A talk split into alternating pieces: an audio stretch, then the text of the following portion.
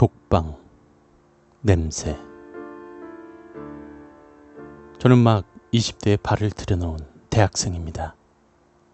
술 싫어하고 특이한 관심사가 있다는 거 말고는 대학도 다니고 평범한 남성이죠.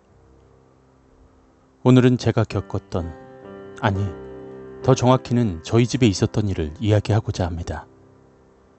사실 기억에 의존해서 써내려가는 것이기도 하고 귀신이나 미스테리한 사연은 아니었기 때문에 고민을 많이 했습니다. 저는 2층 구조의 개인주택에 삽니다. 그렇다고 한 집처럼 계단이 안으로 연결되어 있는 구조는 아닙니다. 계단은 밖으로 연결되어 있고 아래층에는 여러 작은 방들이 각각 따로따로 배치되어 있는 구조입니다. 이렇다 보니 아래층에 방은 많지만 비어있게 되어서 세를 내게 되었습니다. 이렇게 말하고 보니 집이 무척 크고 웅장하게 느껴지지만 사실 그렇게 넓지도 않은 데다 집은 꽤 오래되어 상태도 그리 좋지도 않습니다. 좁고 상태도 나쁜 방을 비싸게 내어줄 수도 없었기 때문에 방세는 다른 집들보다 싼 편이었습니다. 그랬기 때문에 제가 태어나기 전부터 아래층에는 막노동을 하시는 분이나 일부 조선족 같은 분들이 외국에서 살다가 돈을 벌기 위해 한국으로 온 분들이 주로 사셨죠.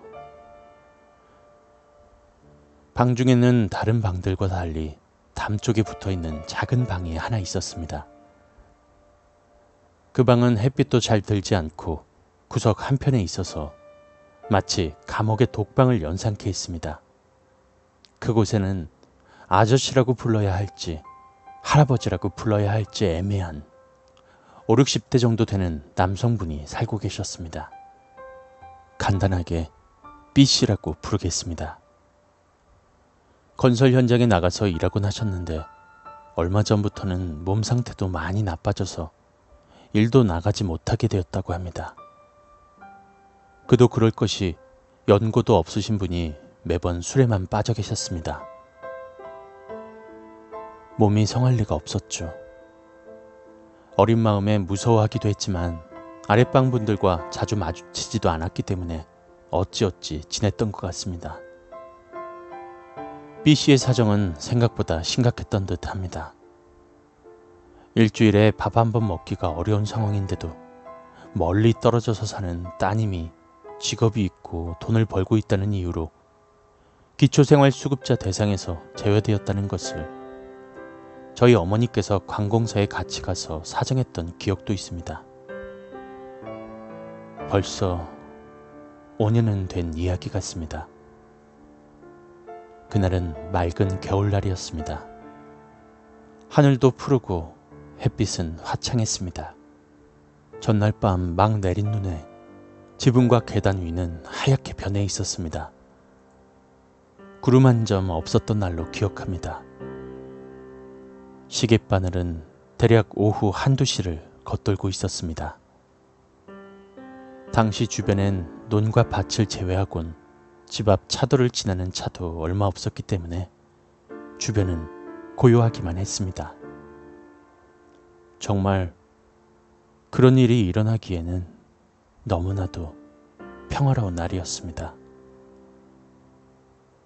사건이 있기 얼마 전 인상이 푸근해 보이는 한 여성분이 찾아왔습니다. 누구세요? 저 혹시 B씨 사시는 곳 맞나요? 그녀는 자신을 자원봉사자라고 소개했습니다.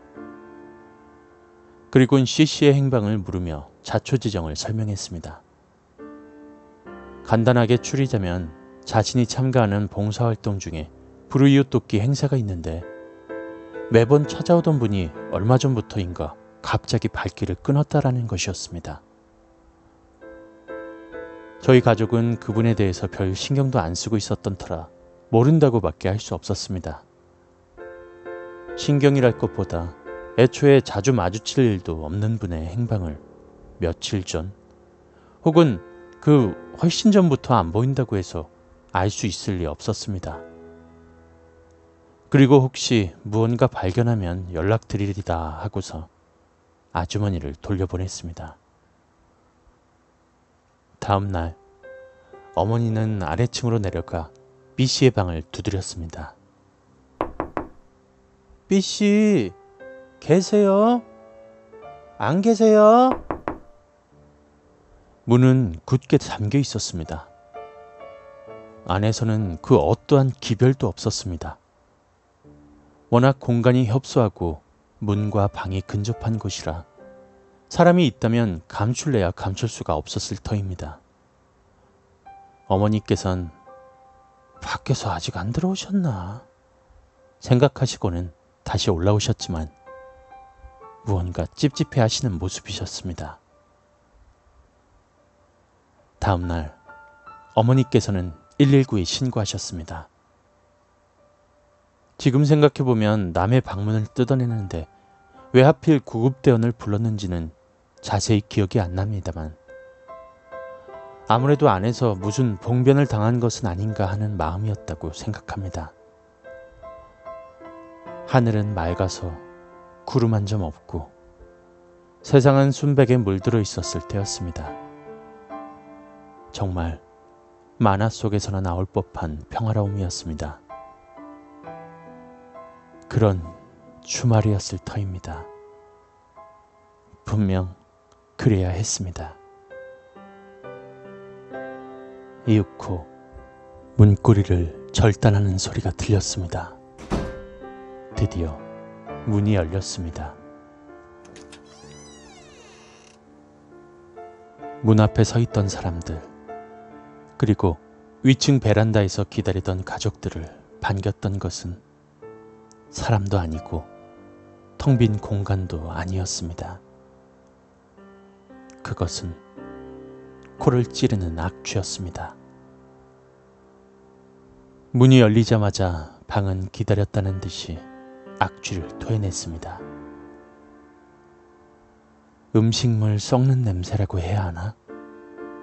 음식물이 썩어 들어가는 냄새에 마치 홍어처럼 코를 톡톡 쏘는 가스가 더해진 것 같은 냄새였습니다.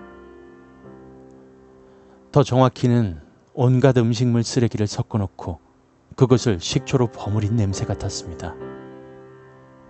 생애 처음 맡아보는 냄새에 저는 눈살을 찌푸렸습니다. 시체 썩는 냄새였습니다. 이미 수개월은 훨씬 전부터 부패하기 시작한 듯 냄새는 제 위세를 자랑하고 있었습니다. 이미 오래전부터 죽은 사람이 그대로 방치된 방을 그대로 방치해두고 그 앞으로 오갔다는 생각을 하니 소름이 돋았습니다. 방에 놓여있는 쌀이 그대로인 것을 보아 아사는 아니고 과음으로 인한 쇼크나 자살 기도로 고독사에 이른 것으로 일단락 지어졌습니다. 어머니께서는 어찌어찌 B씨의 따님께 연락을 취해 만나셨습니다. 따님께서는 땅을 치고 오열하셨다고 합니다. 그렇게 냄새는 반년 정도 저희 집을 떠나지 않았습니다. 아니, 어쩌면 냄새에 익숙해져서 못 맡은 것뿐이고 사실은 더 오래 간 것인지도 모르겠습니다. 만약 후자에 해당하는 것이라면 익숙해지는 데만 5개월을 넘긴 냄새는 정말 경이로워하지 않을 수 없었을 겁니다. 그 냄새 때문에 혹시나 저 방에서 귀신이라도 나오는 건 아닐까 하고 오밤중에 집 앞 편의점 가기도 무서워했던 게 엊그제 같은데